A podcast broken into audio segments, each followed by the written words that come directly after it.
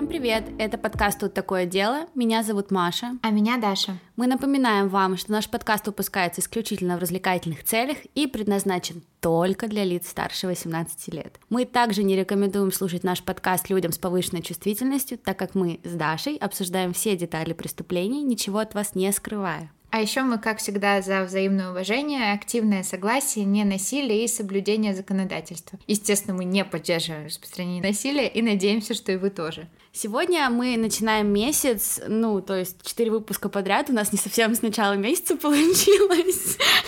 Тайминг у нас не очень хороший. Да, но как минимум мы это делаем. Мы начинаем месяц истории про преступления. Нет, давай просто сделаем вид, что так и было задумано. Ну, типа, мы вам недельку сентября дали на разгон, а потом все погрустили, что лето закончилось, и вот мы начинаем. Так вот, мы все четыре выпуска подряд будем говорить исключительно о преступлениях, совершенных в России. Ну, Советских или преступления. Советские преступления, да. И в честь этого, ну, еще и потому, что это наш 30-й выпуск, это такой, наверное, маленький юбилей, мы с Дашей решили устроить giveaway. Да мы подарим одной или одному из вас, мы подарим вам книгу Маши Сулим «Как ловят маньяка в России». Очень хорошая книжка, мы ее опробовали, ну, то есть мы не просто вам какую-то ерунду отдаем, мы ее сначала на себе опробовали, мне она очень понравилась, и Маше она тоже очень понравилась, поэтому мы считаем, что и вам она тоже должна понравиться. Да, на таких важных вещах, которые, мне кажется, мы с Дашей тоже в делах, которые рассказываем, подчеркиваем да. очень часто. Условия для того, чтобы ее выиграть, очень простые. Нужно быть подписанным на нас в Инстаграме, на наш подкаст, и оставить комментарий под постом с объявлением мы выберем случайного подписчика в первых числах октября.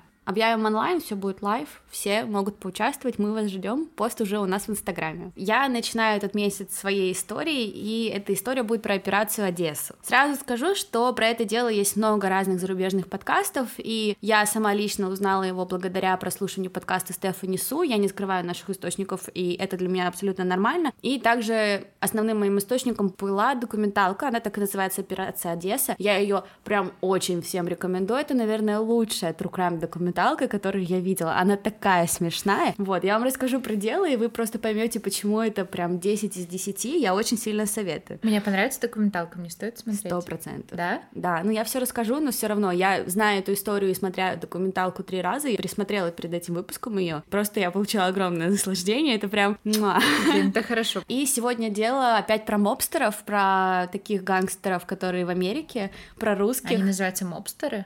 Типа так. Это про русских в Америке, про американцев в России и про колумбийцев между ними. Ого. Вот. История о том, как в 1997 году ФБР удалось раскрыть крупную сделку о покупке российской подводной лодки. Один из продавцов был русский мужчина, владелец стрип-клуба в Майами, а покупателем — колумбийский наркокартель под названием Кали. Хочешь попробовать угадать, сколько стоила эта сделка? Хм. В 97 году. 50 миллионов долларов. Ты себя испортила. Она стоила 35. Yes! Я думала, ты угадаешь меньше. А, сори. Она стоила очень много. Вот. И перед тем, как мы начнем историю рассматривать этого русского мужчины в Майами, я немного скажу. Подожди, это подводная лодка? Да. Я просто знаю, сколько стоят подводные лодки. Много? Потому что я из Архангельска, а да. там рядом база, где строят подводные лодки. Да. Поэтому, если что, Маша мне не спойлерила историю, это просто чисто мой бэкграунд. Они очень дорого стоят. Они очень дорого Причем а, лодки делятся на дизельные, на петрол и на ядерный. Угу. И когда лодка ядерная, она очень-очень дорогая, то есть да. там заходит до миллиардов. И именно поэтому таким оружием у нас очень мало стран. На международном уровне у нас, по-моему, всего 5-6. У кого есть подводные лодки, потому что это как бы очень-очень дорого. А у них была дизельная, да, подводная лодка? Ну, знаешь. Начнем с того, что же это за картель такой, просто чтобы все понимали, насколько все было серьезно. Картель Кали — это тот самый колумбийский картель, про который мы все знаем. Это один из самых крупнейших и известных наркокартелей, который перевозил огромное количество количество кокаина. Среди них был Пабло Эскобар, так что это вам не какие-то шутки, потому что говорят, что уже на тот момент это был самый пик развития картеля Кали, они получали только с одной Америки 9 миллиардов долларов в год. На секундочку. Главного героя сегодняшней истории зовут Людвиг Фейнберг, но чтобы нам было проще, мы будем его называть по его же прозвищу, как он и всем представлялся, Тарзан. Тарзан эмигрировал в Америку с Украины. Почему это так смешно? Я знаю. Это просто, вот реально, это настолько история нереальная, что я столько раз, я слышала эту историю, там в документалке буквально все эти люди. Там сидит Тарзан, там сидят его сообщники, и они это рассказывают, и об этом говорят ФБР, все в этой документалке, и я все равно не верю в то, что это реальное дело. Ну так вот, Тарзан, он эмигрировал в Америку с Украины, когда это все еще было СССР, и он сразу же отправился в Бруклин, потому что с чего начинают покорять Америку? Правильно, с Нью-Йорка. Он говорил, что Америка — это страна возможностей. Ты каждое утро просыпаешься, и ты сам решаешь, кем тебе быть. Ты можешь там стать кинозвездой, вообще не проблема. Ты можешь проснуться и захотеть стать гангстером. Ты можешь проснуться и захотеть стать наркодилером, нарколордом. Ну, наверное, на Украине сложно быть Тарзаном. Ну да, в Бруклине с этим было легче.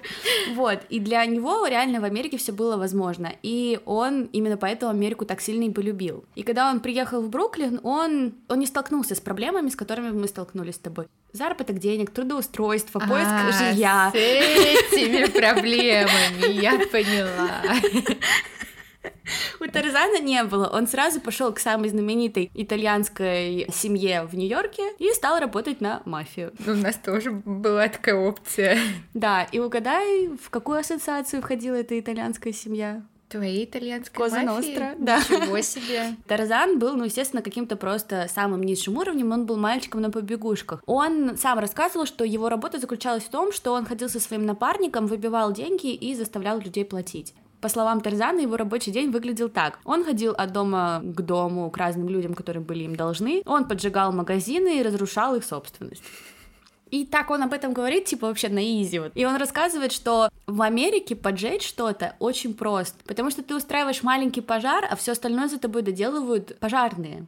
Потому что они, когда приходят, они начинают ломать стекла, чтобы попасть внутрь. Они заливают всю собственность водой пеной. Это же все раскисает. А-а-а. И ну, на самом деле от пожара, то, что оставляют пожарные, тоже очень страшно, потому что им же нужно реально все залить водой, а у тебя потом вообще нет ничего. Поэтому Тарзан говорил, что моя работа была не очень-то и сложной. Для других Тарзан описывал свою работу как коллектор. Но понятно, что все, что он делал, было незаконно. Он делал на этом большое количество денег, естественно. Говорят, что он очень даже был неплох. И Тарзану это тоже на самом деле нравилось. Ну, то есть это какая-то власть. Это несложно, он получает за это деньги. А как он выглядит? Он выглядит как Тарзан, потому что он в голове сейчас, как у меня вот этот, как из диснеевского мультика. Вот а, а вот у меня как такие. муж этой королевой. А, слушай, что-то на самом деле есть, это волосы, наверное. У нас в Инстаграме есть его фото. Тарзан так и остался бы в Нью-Йорке, если бы в один день его напарник не вышел на работу. Он поехал к напарнику домой, а того убили застрелили. Естественно, для Тарзана это был шок, и он сам говорит о том, что, ну, когда людей убивают, кто участвует в таких группировках, это не просто случайное убийство. И вы должны это все понимать. Mm-hmm. Это послание. И он решает, что ему нужно уехать. И он говорит своим ребятам, типа, и куда же мне поехать? И ему предложили Майами. Ему сказали, что в Майами самый сок. В Майами очень много русских, в Майами круто, в Майами классно. На тот момент как раз-таки все были правы. В конце 90-х в Майами заканчивались кокаиновые войны mm-hmm. между картелями и между наркоторговцами. Боролись за деньги, за территорию, за все остальное. Агенты даже в документалке говорили о том, что нужно было быть самым тупым агентом, чтобы не раскрыть хоть какой-то перевоз наркотиков в Майами, просто потому что это было ну настолько регулярно. Mm-hmm. Ну это почему? Потому что Майами очень близко к а, Южной Америке, mm-hmm. и там порт. И потом, вдобавок, от слова одного агента, прям слово в слово, он сказал, ситуация стала еще хуже, потому что в Майами поехали русские. И тут такой Тарзан сидит и говорит, это было лучшее время в моей жизни. Говорит, что Майами воздух, солнце, вода, девочки. И что Майами для него это просто был и остается самый шикарный город на свете. Во-первых, там еще и было много русских. Во-вторых, он сбежал от каких-то там таких средних возможностей и в Майами поднялся. И в-третьих, у него было много заработанных денег, которые он мог вложить. И он приехал в Майами и такой, ну все, весь мир мой. И он говорит, до сих пор я считаю Майами идеальным местом, и я бы хотел там умереть. И он на эти деньги открывает, на свои заработанные честным трудом деньги, он открывает стрип-клуб. Он называет этот клуб Поркис. Тогда был знаменитый фильм какой-то Поркис, тоже про стрип-клубы. Я его, честно, не смотрела, не знаю. Я вообще думала, что это типа от слова свиньи. И походу да, да походу да. Но он типа думал, а, все будут видеть Поркис и идти, потому что фильм. Но на самом деле у Тарзана все пошло сначала не очень хорошо. Он вообще не был менеджером и финансистом, он не понимал, как управлять своими деньгами. И в Майами очень много стрип-клубов, mm-hmm. очень много. Поэтому с этим были сложности. И он знакомится с толстым Тони. И вот так и Почему зовут, у них у всех. Такие имена. Знаешь, мне казалось, что самым смешным был выпуск, где а, похищение Чарльза Линдберга. По что... именам? Да, да, а. да. Как там этого еврея звали? Срули. Срули, да. Нет, тут только вот толстый Тони и Тарзан. Вот.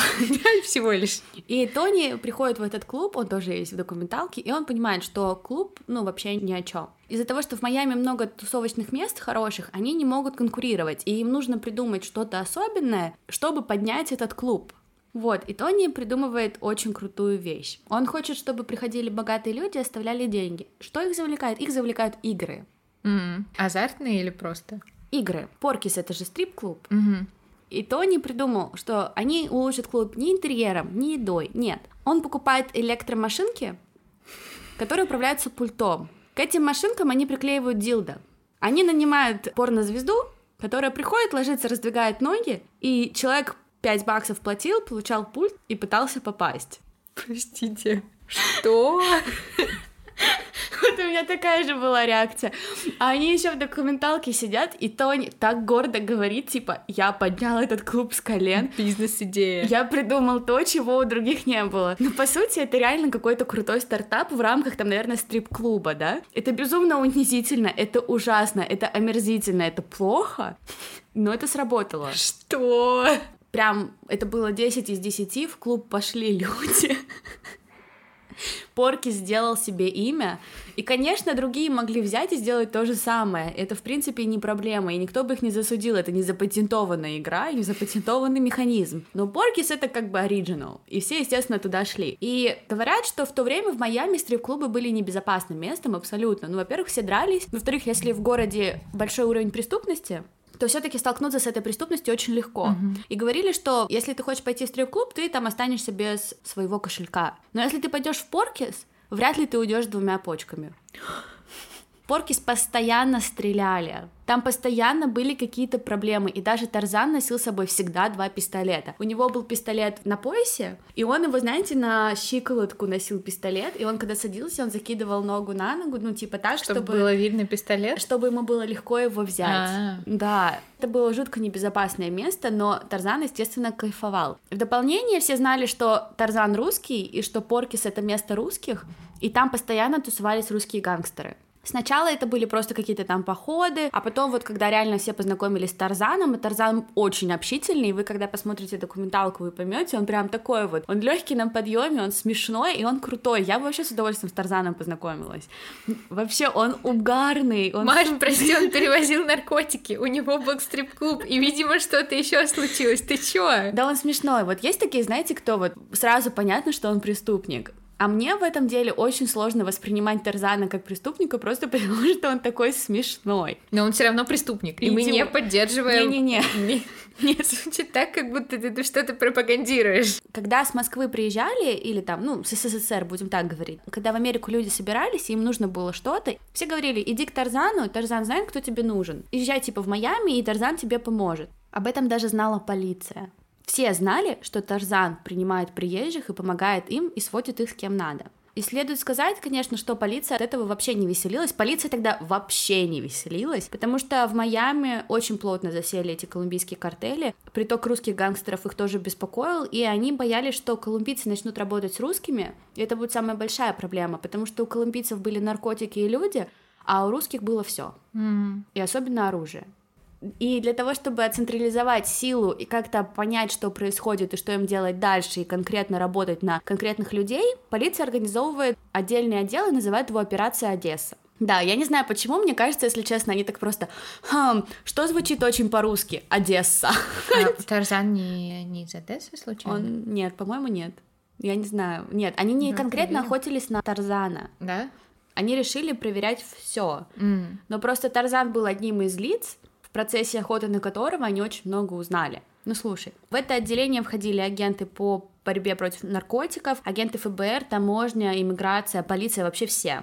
И они решили сосредоточиться именно на русских гангстерах и их операциях, потому что, ну, реально они боялись того, что будет связь. Ну, естественно, Тарзан был в этом списке. Что ты думаешь, они узнали? Они узнали о сделке, про которую я говорила, что между колумбийцами, Тарзаном и другими происходит кое-что не очень хорошее. И тут все просто. У картеля есть деньги, и очень большие, а русские были русскими. И знаешь, для меня, конечно, была новость, как говорят про русских. Это было очень смешно. Они все говорят, что русские очень умные, изобретательные и умеют найти выход из любой ситуации и повернуть все в их пользу. Ну, это правда, это реально правда. Mm-hmm. Мы такие. И у русских есть деньги, но это не те деньги. Это не деньги колумбийского картеля. Русские умеют продавать, играть и зарабатывать, и обходить законы. И как раз-таки, понимаешь, все сыграло на руку, потому что, во-первых, эти войны, колумбийцы, mm-hmm. приток русских, и вдобавок распад Советского Союза. Mm-hmm. Все приходит вот, вот на одно время. Ну, естественно, все были в шоке, все не знали, что будет дальше. Что будет со страной, что будет в Майами, что будет в Америке, что будет с этими русскими гангстерами. Вот. Ты так прям за них переживаешь. Очень патриотичный получается выпуск. Ну так, русский месяц с патриотичного выпуска. Полиция также понимала, что картелю очень удобно встретиться с русскими и работать с ними, потому что из-за распада Советского Союза из страны все очень легко было вывести. В стране был фокус на другом, mm-hmm. на власти, на смене, на... Ну, ты понимаешь, мы все понимаем, на чем был фокус. Естественно, там таможня и какие-то границы, все остальное, оно ослабевало. Mm-hmm. Русские могли предложить картелю очень много, а картель использовал вертолеты, военные вертолеты, машины, лодки. Картель использовал все для перевозки своих наркотиков. Когда операция Одесса нашла Тарзана и его сообщников, они, естественно, очень сильно испугались, потому что Тарзан, он реально был вот каким-то таким контактом между русскими и колумбийцами. Он был очень хорошим контактом для них, но Тарзан был не один. У Тарзана был замечательный друг по имени Хуан. Тарзану Хуана представил Vanilla Ice. Ты знаешь, что такое Vanilla Ice? Это Ice, Ice, Baby. В смысле, гуф? Да не гуф. Гуф списал это. Помнишь, была песня типа Ice, Ice, Baby, ту тру ту туру ну, это Нет, я такой. знаю только Гуфа, sorry. Даша, оказалось, не слышала эту песню, я ее сейчас включала. Песня нашего детства, Даша ее не слышала. Sorry, я слушала Гуфа в это время. Мы У меня была другая Ice Baby. Ice Ice Baby раньше, чем Гуфа песня. Ладно, ладно, хорошо. Вот. В общем, у Ванилы Айс был катер, который он хотел продать, а Хуан каким-то чудным образом продавал яхты. На самом деле Хуан продавал абсолютно все. Хуан умел вертеться. Хуан был тем доверительным лицом картеля, к которому они могли прийти и сказать, у нас есть деньги, мы хотим то-то, и он им это доставал, и они ему верили. И особенно, естественно, это были яхты, потому что порту были наркотики. Угу. И Хуан сам в документалке говорит, я продавал яхты всем. Я Подожди, просто... а почему они так свободно об этом говорят? Я не они могу пока сидят... сказать тебе про это. Ладно. Жди. Ждем, ребята. Вот. И Хуан прямо в документалке открыто говорил, я им продавал яхты, я говорил, ну вы только мне не говорите, зачем вы их используете, чтобы все было как бы по закону. Ну, как бы, естественно, все знали, да. И один из ФБР-агентов сказал, что Хуан вообще умел делать деньги, особенно на наркоторговцах. Когда те садились в тюрьму, он продавал их имущество. Они а выходили... когда они выходили из тюрьмы? У них ничего они... не было. Но они же могли его найти и убить. Ну, он не все продавал, ну, яхты и тому подобное. Но они могли же его найти и убить. У Хуана все было шикарно. Никто его не убивал. Все было хорошо. Вот такой вот он персонаж. И даже вот Тарзан говорит, что Хуан замечательный парень прям, я когда его встретил, я прям сразу понял, что я хочу с ним дружить, и мы с ним быстро сошлись. Он такой богатый, вот прям переговорщик, который постоянно занимался умными делами. И Хуан реально мог эти дела вертеть. Его ничего не останавливало. Он продумывал, у него была куча знакомых, контактов, и он все мог сделать. Хуан, в общем, такой вот умный брокер, и очень примечательно. Он картелям продавал Феррари, например. И была даже история одна, когда впервые вышла машина, первая Мерседес, она вышла, SL500, по-моему, она называлась. Естественно, все селебрити попытались купить эту машину, но она вышла в очень таком... Ограниченном да, количестве. И угу. ее было сложно достать. Говорят, что весь первый выпуск этих машин ушел в картель. Хуан.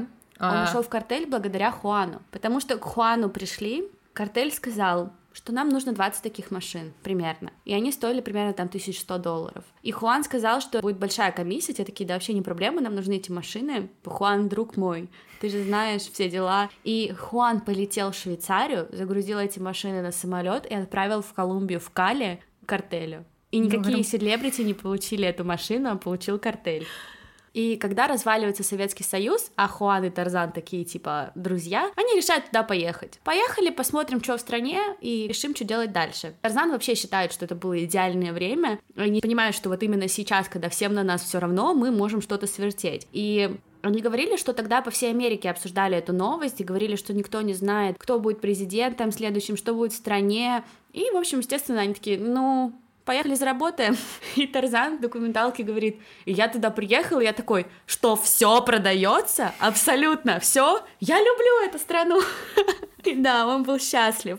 Они решают привезти в Америку мотоциклы. Были какие-то очень крутые советские мотоциклы. Mm-hmm. Им стало понятно, что эти мотоциклы продаются очень хорошо, и они смогут продать много. Они поехали именно с целью там что-то купить и перевезти обратно? Да, да, да. А-а-а. Ну, потому что все в стране было очень дешево. Mm-hmm. И эти величайшие представители Америки решают арендовать вертолеты, чтобы долететь до завода. Они даже не знают, где этот завод. Да. И они звонят в вертолетную компанию, я не знаю, куда они позвонили, но там куча вертолетов и говорят, мы хотим снять вертолет. Она говорит, ну не знаю, мы никогда не сдавали в аренду вертолеты. Тарзан такой, ну у вас же стоят вертолеты. Он говорит, тогда даже не было топлива нормально для вертолетов, чтобы все летали. Она такая, ну да, стоят. Он говорит, ну мы дадим 400 баксов за вертолет. Она такая, ну сейчас мы обсудим, посчитаем, я вам перезвоню. Она перезвонила ему вечером и говорит такая, вы знаете, мы посчитали, это будет очень дорого, 500 долларов. Да, да, 500 долларов это очень дорого дорого, но мы все равно возьмем. И я поворачиваюсь к Хуану, Тарзан рассказывает, ага. они хотят всего 500 долларов за вертолет, а Хуан уже выпил и такой, бери 10. И они арендовали 10 вертолетов.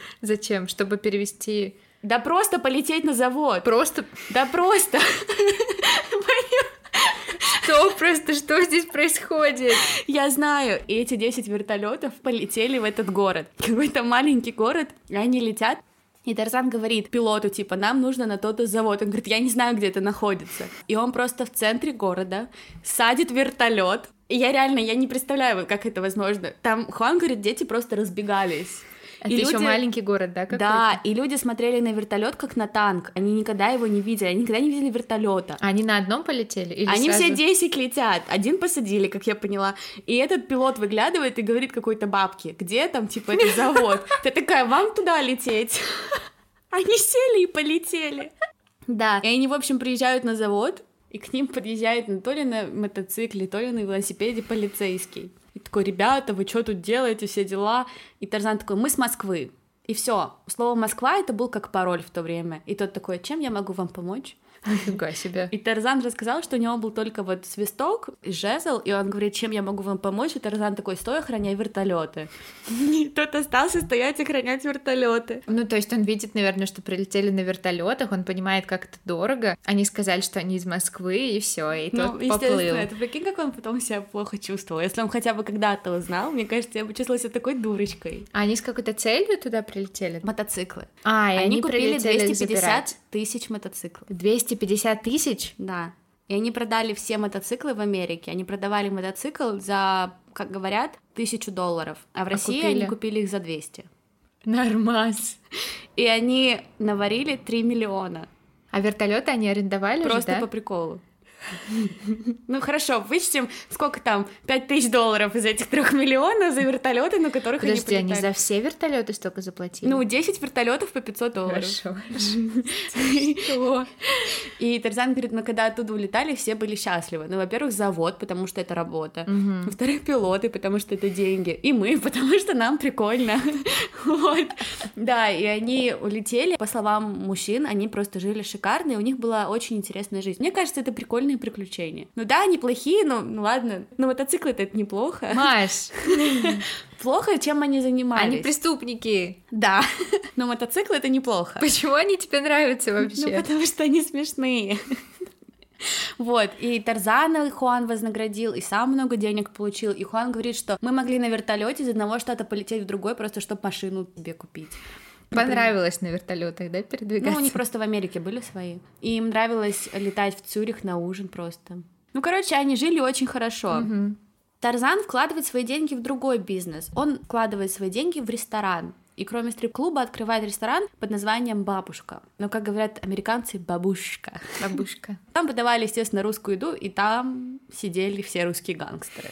И там просто в документалке фотки, там, ну, чисто вообще такая русская аудитория, прям вот, ну, прям, вот ты смотришь, и ты понимаешь, это вот русская аудитория А у них были вот эти вот кожаные пиджаки, цепи, Женщины с челочками. Да, с такой помадой. Вот, ну насчет помады не знаю, но просто, ну знаете, вот ты иногда на аудиторию смотришь, и ты понимаешь, оно... Родное. Да, и у Тарзана начались снова проблемы с деньгами. И здесь у нас появляется еще один герой, который мне не нравится. Зовут его Грегори Гриша Ройс. Ну, Гриша, короче. С Гришей очень интересная история. А Гриша — это его прозвище? Гриша — это его имя, Грегори. Ну, он Григорий, но в Америке он Грегори. А, а но у фамилия? Нас... Ройс. Ройс. Это его настоящая фамилия? Я не спрашивала.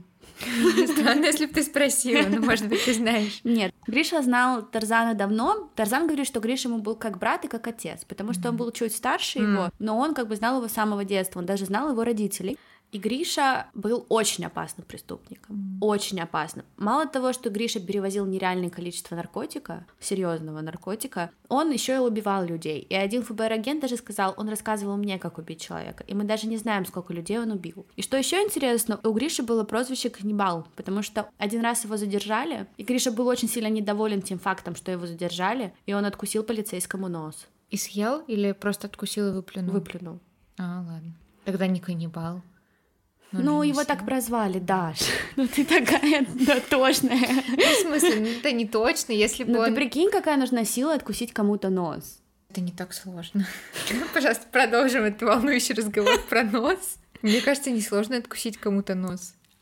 Его так прозвали. Его арестовали, но отпустили под залог. И когда его отпустили под залог, ему вообще грозило пожизненно. Я не знаю, почему его отпустили под залог. Он сбежал. А это все в Америке происходило? Да. Он сбежал и убежал в Болгарию. Но в Болгарии его нашли, и при задержании ему выбили все зубы. Чтобы он больше никого не укусил? Ну да, ну прикинь, каково тому мужчине. И когда к нему приехали американские агенты, он был без зубов. Они ему сказали, ну нам нужно, чтобы ты кое-что сделал, что ты хочешь? Он такой, все что угодно, только достаньте меня отсюда. Я думаю, он попросит новые зубы. Я тоже на самом деле. Я сказала зубы и достать меня отсюда. Как он без зубов? Меня почему-то так волнует эта ну, история. Ну, плохо. Плохо. Я думаю, плохо. А он был в документалке? Он умер уже. А, он умер. И Гриша возвращается в Америку, в Майами, потому что зачем его достали? Затем, чтобы он следил за Тарзаном. А, он был подсадной уткой. Да, из-за того, что у Тарзана были долги, все стало еще проще. Америка выделяет американских 70 тысяч долларов. Гриша несет их Тарзану, Тарзан покрывает свои долги. Тарзан, как бы он такой, знаете, он прям дружелюбный, открытый человек. Он сразу, а, Гриша. Он всегда говорил, друг моего друга, мой брат. Mm. А Гриша особенно. Гриша для него друг прям детства. И он сразу радостный, он делает Гришу менеджером своего ресторана, потому что сам он, естественно, не может, он все тратит. А как он без зубов менеджером ресторана? Я думаю, ему сделали зубы, Даш. Такое чувство, что люди без зубов вообще ничего в этой жизни сделать не могут. Ну им сложно, как без зубов. Но это ты разговаривать не можешь, есть нормально они не можешь. Они разговаривают, просто они. Но они шепеляют, ну, ну типа так. Ну а как можно быть менеджером ресторана, если у тебя нет зубов? Даш, ну ты представь, какой там был ресторан. Все ну знали, ну, кто такой Гриша. Все русские знали, Но все равно, ну типа менеджер, это же как лицо ресторана, лицо без зубов. Тебя беспокоят вообще не те вещи в этой истории. Ну, простите, это из-за истории про Тюнка, когда ты у меня спрашивала, помнишь? А почему мама через два дня забеспокоилась, а не через один день? А что делали родители? Ребята начинают работать вместе, Гриша и Тарзан, друзья навеки, и Тарзан вообще ни о чем не догадывается. В какой-то момент Гриша даже начал носить с собой фотоаппарат, фотографировать всех, кто в ресторане. И все такие позируют, обнимаются. Гриша печатает эти фотографии, вешает прямо на стену в ресторане, а вторую копию отдает операции Одесса. И он прям буквально приходил и говорил там, это тот-то, mm. и он важен для того-то, а это тот-то, и он делает то-то. И все такие, а, Гриша, Гриша. Один раз даже, когда Тазан уехал из города или там был не в ресторане, Гриша пригласил агентов в гражданском и те поставили прослушку везде, где было можно, даже на рабочий телефон Тарзана. Капец. И там прям вот в документалке вы можете увидеть некоторые разговоры, которые относились к вопросу покупки субмарины. Они искали, ну, в смысле, они это делали именно в связи с э, вот этой сделкой по покупке субмарины или из-за Они наркотиков и картеля? Просто из-за русских, из-за наркотиков, из-за всего остального. Мгм. И когда они ставят прослушку, они узнают о том, что у Тарзана и Хуаны и у всех остальных есть огромный-огромный план. А Тарзан продолжает заниматься наркотиками, да? Да, ну то есть они с. Хуаном чем-то там торгуют, кому-то помогают. Насколько я понимаю, напрямую они не занимались наркотиками. Они скорее помогали картелю в других Мгм. вопросах. Ну, естественно, они помогали там в машинах, в которых перевозили наркотики, но чтобы там Тарзан брал и сам перевозил, такого, Мгм. как я понимаю, не было. Но при этом Тарзан и Хуан все еще никто. И в глазах всего картеля это и есть связующее звено. И для того, чтобы они провернули такую сделку, они познакомились с еще одним человеком, и его зовут Тони Элстер. И Тони — это тот еще фрукт, ребята. Тони занимался продажей кокаина, был напрямую связан с Пабло Эскобаром, и Тони — это просто вообще какая-то машина. Потому что это был не просто продажник там или барыга, Тони был консультантом. То есть это было какое-то третье лицо, которому мог пойти Пабло Эскобар, и Тони сделает просто, ну, чуть ли не международное преступление, если он хочет. Ничего себе. Если, например, Эскобару нужно было перевести пару тонн кокаина, он шел к Тони, и Тони делал это вообще без проблем. И Тони делал это не сам, Тони строил план, Тони был очень-очень умным. Говорят, что у Тони 41 паспорт и разные персоны. Каждый раз, когда у кого-то из полиции получается найти личность Тони, он, уже на третьей. меняет, Понятно. Он уже на третьей, он А. уже поменял. И так как он был связан там с огромным оборотом наркотиков и оружия, его постоянно искали и не могли найти. Тони все знал, он всем помогал. Он мог позвонить и сказать, ну чё вы где, я там уже в Швейцарии. Он тебе тоже нравится? Нет, Тони, да. Нет и да. У меня разбитые чувства в этой истории. Но они все прикольные, но они, конечно, уроды. Вот. И именно из-за машин Тони познакомился с Хуаном, потому что Хуан продавал Феррари, Тони увидел, как Хуан это делает, понял, что он молодец, и начал платить Хуану, чтобы Хуан помогал Тони со сделками. Хуан привел Тарзана к Тони, ну и, в принципе, понятная история. Понятно. Лодки они продают, но какими бы быстрые лодки не были, всех всегда ловили. Ну, часто. И Котель подумал, хм, что же мы можем сделать, чтобы нам перевести огромное количество наркотиков за раз и остаться непойманными? Вот. И они спросили у Тони, а у Тони уже был план. И Тони говорит, вам нужен вертолет, но знаешь, не такие, у которых один винт, а у которых два. Большой вертолет. Огромный вертолет Ага. военный. Ага. И Тони говорит, это отличный вариант, потому что такие вертолеты могут взять очень-очень много груза. Мгм. План был такой. Они крюками к вертолету прикрепляют груз и перевозят его через границы. Картель смог бы перевести за раз 5 тонн кокаина А откуда они хотят перевести? из Колумбии в Америку. М, Понятно. Или там, допустим, из Мексики, смотря куда они Мгм. доставляют. Там наверняка какие-то точки. Мгм. Ну, то есть вряд ли они прям с Колумбии летят, но 5 тонн за раз. 5 тонн за раз окупят 10 таких вертолетов. Один раз поймают, а три раза не поймают. Ты теряешь много, но и ты перевозишь за раз Да. много. Чем больше ты перевозишь, тем меньше поставок и тем меньше шансов. Это дико. 5 тонн. Ну да. 90-е подшатнули всех. Картель, естественно, за, картелю интересно это, потому что бизнес не бизнес, если ты не пытаешься постоянно развиваться. Это, Маша! и это относится ко всему. Вот. И все стали задавать... Просто признайся, ты часть мексиканского картеля. Ты просто здесь живешь и изучаешь русских. Ты меня уже приписала к итальянской мафии, хватит. А ты, мне кажется, и туда, и туда. Может быть, ты Матео? Спасибо. Я не настолько плохо выгляжу. Они ему говорят, Тони, ну прикольно, но нам наверняка понадобится несколько. Ну и в принципе это дорого. В Америке они заплатят за такой один 10 миллионов долларов. И риски большие, и окупаемость так себе. И Тони такой, хм, дайте-ка я подумаю. Тони подумал и отправил Хуана и Тарзана в Москву за вертолетом. И что ты думаешь? Они нашли вертолет. И за сколько они его купили? Как ты думаешь? Я уже даже не знаю, у меня даже цифры, мне кажется, в голове Они купили его всего за 650 тысяч долларов. Это даже не тонна кокаина. Да. 10 миллионов в Америке, 650 тысяч тут. Это жесть. Дальше хуже. Для того, чтобы перевести такой военный самолет, знаешь, у которого так внизу открывается сзади Да, штука, да, да. и все заезжает Мгм. туда. Они арендовывают самолет за 200 тысяч, и они решили, ну, раз уж у нас такой самолет, надо его загрузить. Они покупают несколько вертолетов, кучу мотоциклов, машин, еще чего-то, и они все туда грузят. И Хуан решает, сейчас я поеду в Колумбию, и останусь там с картелем. Я дам тебе звонок, и ты отправляешься на самолете, Мгм. привозишь продукт, а я встречу тебя там с картелем. Тарзан остался руководить процессом, и в момент, когда они уже все грузили, на стоянку подъезжают просто десятки машин, и оттуда выходят русские гангстеры. Тарзан, естественно, испугался, ну, прям совсем не слабо. Такие цепи, оружие, кожаные, ко... вот именно вот так, да. Такой я вообще типа... Они, естественно, приехали, потому что Тарзан им не заплатил. Это очень серьезный оборот, это очень большие деньги, которых не было даже у русской мафии.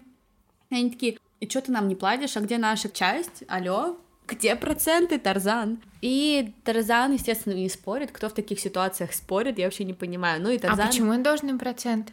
Просто потому что... Ну, типа, русская мафия, русская земля. Это наше место. Ну, он же просто приземлился тут ненадолго. Дальше все не так просто в мире мафии. Они говорят, ты думаешь, ты можешь все это вывести от нас? Ну, нет. Вот. Они, ну, они знали, да, зачем вертолет? Нет, они не знали. И А, им просто так Да. Нифига себе. А прикинь, что было бы, если бы они знали? У Тарзана нет денег, а ему надо платить. И он им говорит, я вам дам кокаин. Я вам привезу море кокаина. Он начинает им все это рассказывать. Он говорит, вы вообще знаете, для чего я это делаю? Потому что я это все везу Пабло Эскобар. Вы знаете, кто такой Пабло Эскобар? И русские такие, типа, да?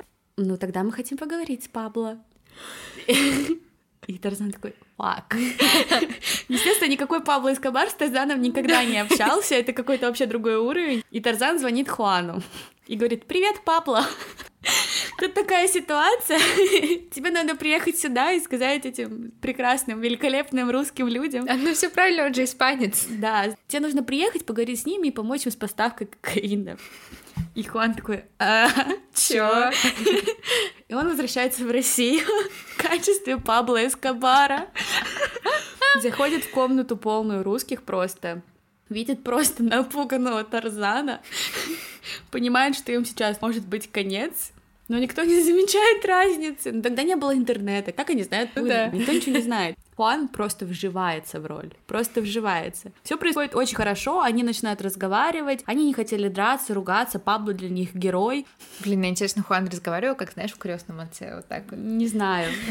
Они видели в этой встрече очень приятные для себя возможности что слушай, Пабло, мы не то чтобы не даем тебе увести эти вертолеты, мы просто хотим с тобой контакт наладить, все дела, поставки. И Хуан такой, знаешь, ну, по идее он должен был на все согласиться, а Хуан начал с ними играть. И говорит, я вступаю с вами в переговоры, я подумаю. Я просто представляю, как у Хуана дрожала задница в этот момент. Мне кажется, у него ничего, а вот у, у Тарзана, Тарзана да. еще хуже. Ну, кстати, возможно, он так вжился, и он говорит, сколько вам нужно? Кокаина. И русские такие, 50 килограмм. А они там о тоннах просто. Это примерно тысяча долларов. Для них это вообще не деньги. И Хуан начинает просто в голос ржать. Просто в голос. Ты прикинь, если бы это был реально Пабло Эскобар, он бы их там всех убил просто, мне кажется. Говорит, тон? Русские такие, килограмм. Он ржет, русский, естественно, в шоке. Он говорит, только не говорите мне, что вы попросили меня приехать из Колумбии из-за 50 килограмм кокаина. И Тарзан такой типа, ты что делаешь? Короче, он говорит, вы находите помещение, мы привозим вам 30 тысяч килограмм, 30 тонн получается, и вы платите нам деньги платите продажей, как получится, ничего страшного. Развиваем рынок, так сказать. И все началось. Пьянки, пляски, гулянки, все выпивают, русские счастливы, Тарзан счастлив, они делают фотки, они просто все влюблены. И колумбийский картель получает свои вертолеты. Они привозят вертолеты картелю, они возвращаются в Америку, и они на пьедестале. И все как бы хорошо, но Тарзан не мог заткнуться. Тарзан никогда не умел заткнуться. Он ходил, он всем рассказывал, что они сделали. И у него всего лишь стрип-клуб и ресторан, откуда у него такие деньги, а он свою дочь в среднюю школу или в младшую школу отвозил на лимузине каждое утро. Нормально. Ну не он, водитель даже. Uh-huh. И, естественно, полиция понимает, окей, что-то не то творится. И к ним в отдел приходит Алекс Ясович. Алекс — это такой русский украинец, который вырос в Америке. Примерно он был одного возраста и, грубо говоря, рос параллельно Тарзану. Mm-hmm. И он мог пойти и стать таким же, как Тарзан, а он пошел в полицию. И его отправляют под прикрытием работать с Тарзаном. Он приходит, Гриша говорит, типа, Тарзан — это мой друг, он для меня важен, Понятно. а Тарзан же всех принимает, да, и он да, сразу да. такой, Алекс, Сашка, ага. ну и пошло-поехало. И Алекс прям сходится с Тарзаном. Алекс говорит Тарзану, что он перевозит героин и оружие, но сейчас ему очень хочется войти в бизнес кокаина, потому что как бы все деньги вертятся в кокаине, мне тоже хочется. И Тарзан, наивная моя душа, говорит, Алекс, как удачно, как прекрасно, что ты тут появился. Я как раз знаю людей, которые тебе в этом могут помочь. И они назначают встречу в одном очень знаменитом отеле в Майами. И так как Алекс и Гриша знали о месте заранее, там ставят камеры. ФБР напрямую за ними следят. Камеру они поставили, которая похожа на радио, ну типа mm-hmm. подставное радио. Mm-hmm. И вот судный день, в комнату заходит Алекс и Тарзан, и Тарзан садится в кресло спиной к камере, и Алекс такой, ой, нет, нет, сядь на это кресло, ну сядь на это кресло, Тарзан такой, окей, типа, ты долбанутый, но окей. Он пересаживается и начинает просто спокойно болтать с Алексом, а нога-то на ноге, пистолет-то рядом, и Алекс знает. В какой-то момент Тарзан замолкает и говорит, это камера. И Алекс такой, ну, я просто представляю, как это страшно, и Алекс да. такой, да это не камера, ты чё вообще? Тарзан говорит, нет, чувак, это камера, я же не идиот какой-то. Знаешь, как я это знаю? В Майами есть магазин с вещами для слежки, и я видел там такую камеру. это камера. И Алекс такой пытается доказать ему, что это не камера. Он говорит, ну слушай, тогда подойди, разбери ее. Подойди и посмотри, работает это или нет. Видно, как Тарзан такой уже пытается встать, но садится обратно и такой, типа, ладно, окей, ты прав. Нифига себе. Да, и Алекс сидит в полном шоке, он понимает, что его сейчас так пронесло, и Тарзан продолжает спокойно он реально говорить. ему поверил? Да, он не пошел проверять. А я думала, что он типа сказал, что он не пошел проверять, но все равно. Да нет, в том-то и прикол. Как, как он до этого дошел? Как он добрался до такого вообще? При этом он такие вещи делает. И Тарзан спокойно начал рассказывать, что у них скоро будет очень крупная сделка. И говорит, да, да, да, ну и мы хотим купить подводную лодку. И все просто, все в машине, Алекс, все, кто слушал, все присели. Мне кажется, если бы это слушала вся Америка, все бы присели, все испугались. Тарзан продолжает рассказывать все Алекс. Он говорит, ну, в общем, я знаю Тони, Тони с картелем знаком, и он все придумывает, а мы с Хуаном ему помогаем, вот, и мы получим около 40 миллионов долларов за то, что мы доставим картелю подводную, подводную лодку. за примерно 35 лямов. Ну, то есть 5 лямов они выигрывают. Угу. И Алекс такой сидит, типа, ага, ага, он медленно переваривает и понимает, что просто пипец.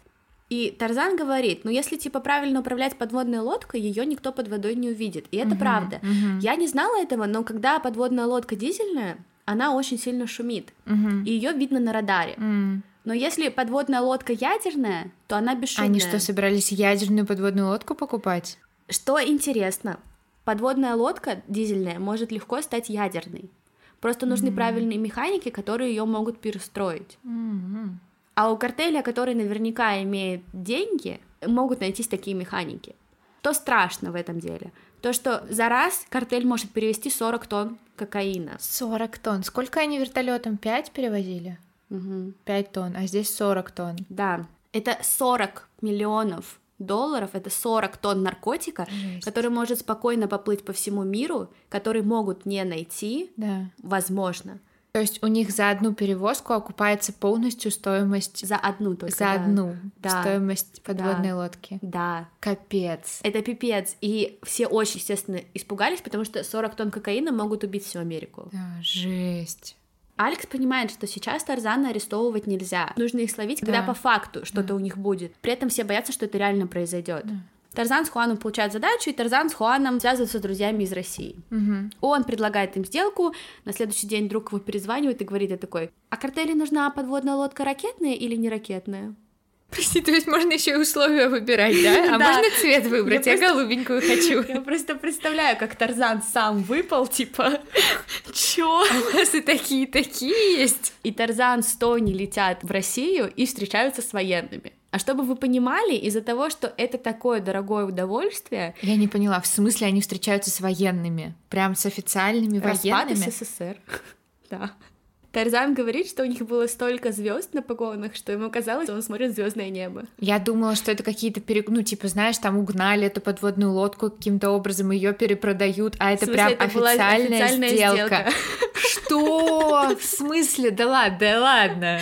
У них даже фотки есть. Да, они, в общем, летят. А им норм? Им всем в этой ситуации норм? Они бы никогда не попали в любое место, где хранится подводная лодка, оно очень сильно охраняется. Туда даже не у всех военных есть доступ, кто работает в этой сфере, потому что государство очень сильно охраняет такие вещи. Это очень серьезная тема. А как вообще можно подводную лодку продать частным лицам? Как? Я не понимаю. Я тоже. Как это? Ну, они, в общем, обсуждают сделку и идут в баню. Приезжает к ним еще вдобавок Тони, и Тони такой, я не пойду с голыми мужиками в баню. И Тарзан поворачивается, и Тарзан, кстати же, абсолютно тоже голый. Если ты хочешь, чтобы тебе продали лодку, нужно пойти с нами в баню. Так делают русские. Сначала нам нужно увидеть тебя голым. Так делают дела русские. Да, Тони ломался, ломался, по итогу, короче, он раздевается, заходит в баню и слышит разговор. Ребятам предлагают ядерную подводную лодку. Понимаете, я реально сама говорю, я не верю себе. Я видела эту документалку, я видела фотографии, я видела этих людей. Я все равно не верю, что это правда. Но это правда. Об этом смысле, говорят те все. же военные или это уже русские, с которыми они сотрудничают? Те же военные. Те- С теми русскими они не сотрудничают. Они улетели, вернулись, они про них забыли. Естественно, никто с ними не связался. Это просто Что? левая мафия. Для них это не что, 50 килограмм, что за детский сад. А здесь вообще другое. Тони такой, чё? Нет, ребята, нам не нужна ядерная подводная Нам лодка. дизельный хватит. Нам просто подводную лодку и ок, и разойдемся. Но Тони сам начинает понимать, во что он ввязывается, что это очень-очень серьезно. И он говорит, что в этот момент я понял, что меня казнят. Да. И он тогда впервые реально за свою жизнь испугался.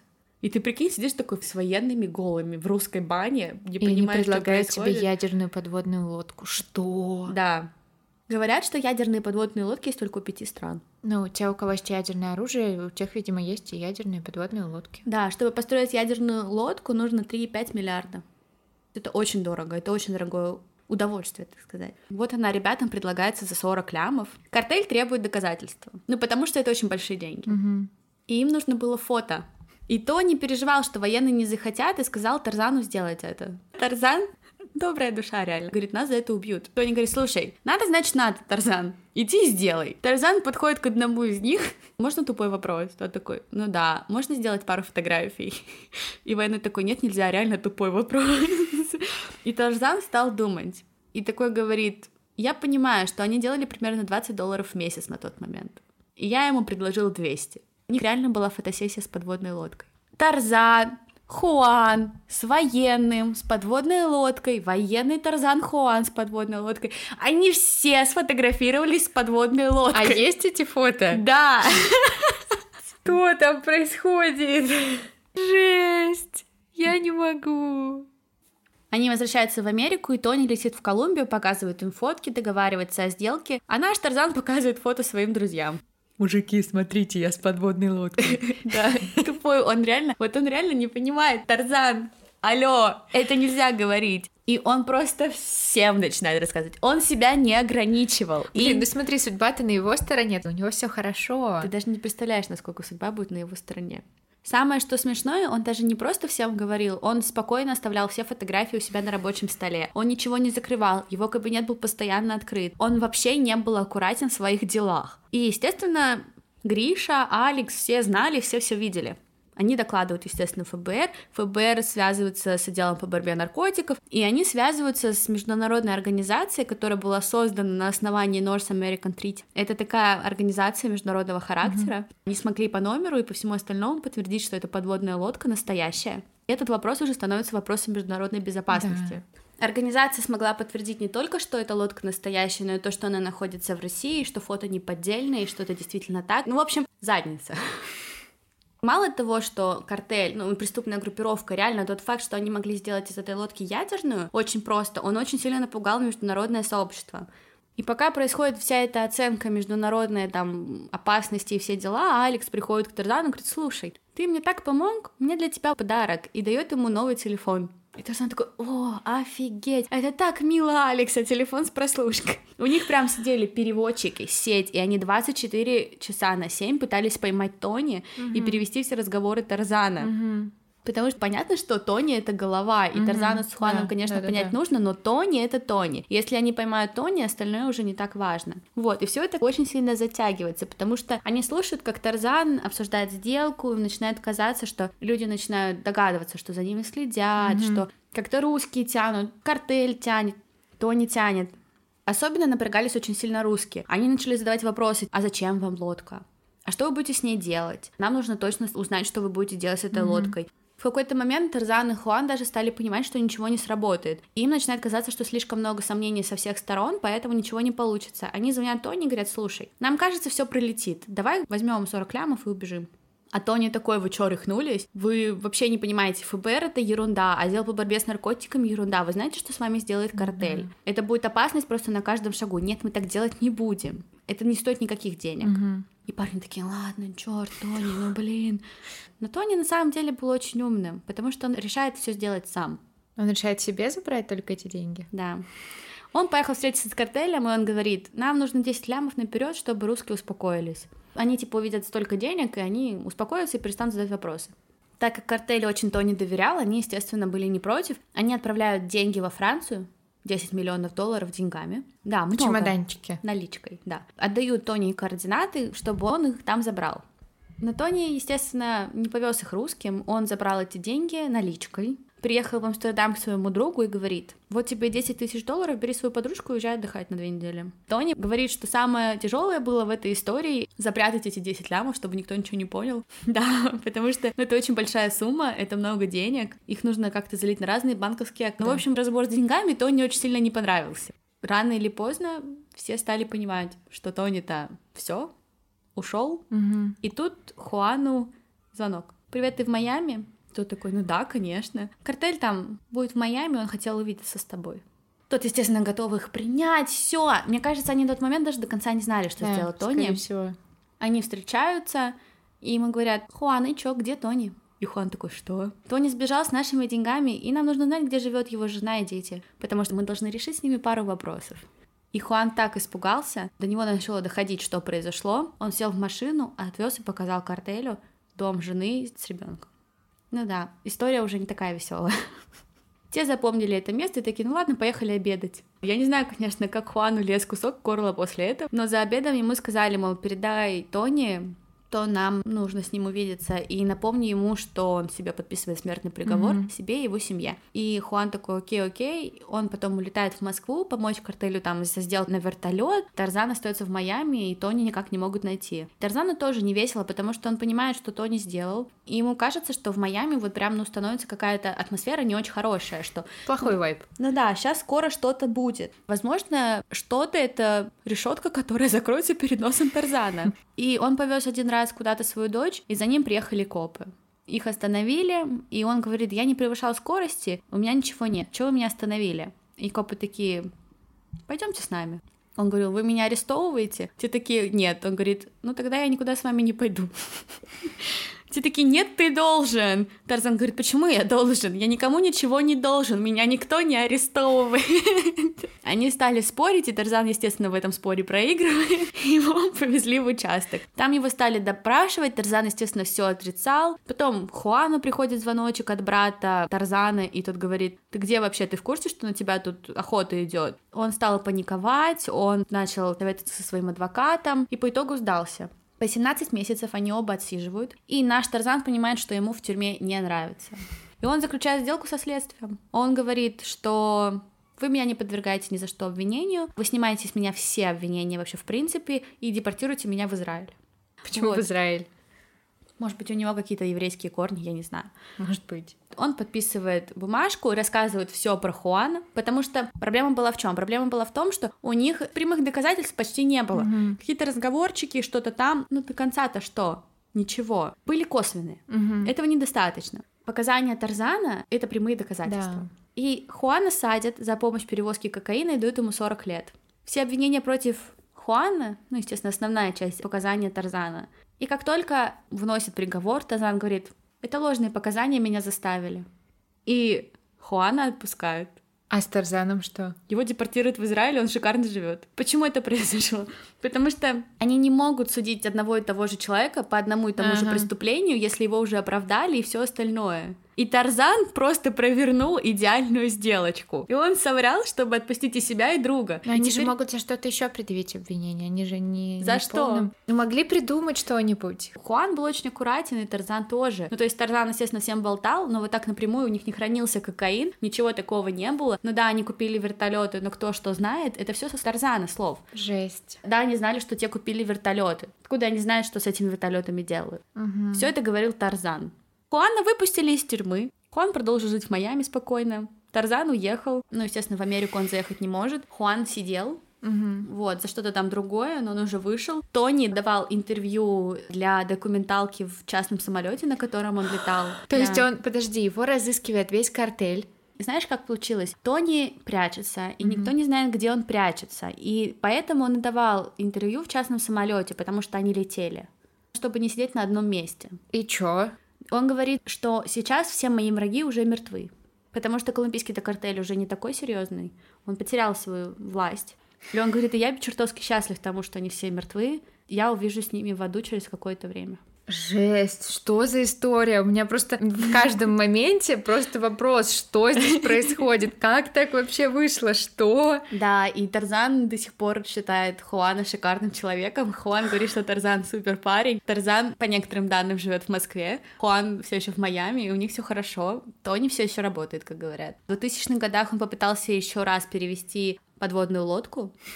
Еще раз. Он перевез большую часть ее а, механизмов. я пытался Да, для сборки. И та собиралась в горах Колумбии, но кто-то их сдал, и их нашли, и все было конфисковано. А ведь, знаешь, на самом деле их чуть ли там не в международный розыск поставили, потому mm-hmm. что это была международная опасность. Жесть, вот эта история, капец. Но они все равно все плохие парни, они делали ужасные вещи. Да, мы их не оправдываем. Мне просто смешно, потому что Тарзан смешной. Я выложу несколько обрывков документалки в сторис, и вы поймете. Но, естественно, то, что они делали, это просто ужасно. Я даже не представляю, что может сделать такое количество наркотиков. Жесть, это, конечно, страшно. Мне кажется, это годовая поставка. Ну, как минимум полугодовая.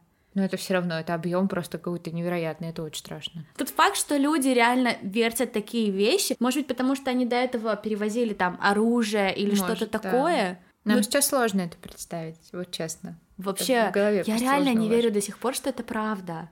Но все эти фотки, все эти ФБР, Хуан, да. Тарзан, Тони, и я такая, а как вообще? Вот такая вот история. Да, с этой истории мы начинаем наш русский месяц. Надеемся, что вам понравилось. Будем продолжать. У нас будут дальше не такие смешные истории. Дальше будут серьезные истории. Дальше, да, будут серьезные истории, но не менее интересные, поэтому продолжайте нас слушать. Всем да. спасибо. Не забывайте про наш розыгрыш книги. Да, Всем увидимся пока. в следующем выпуске.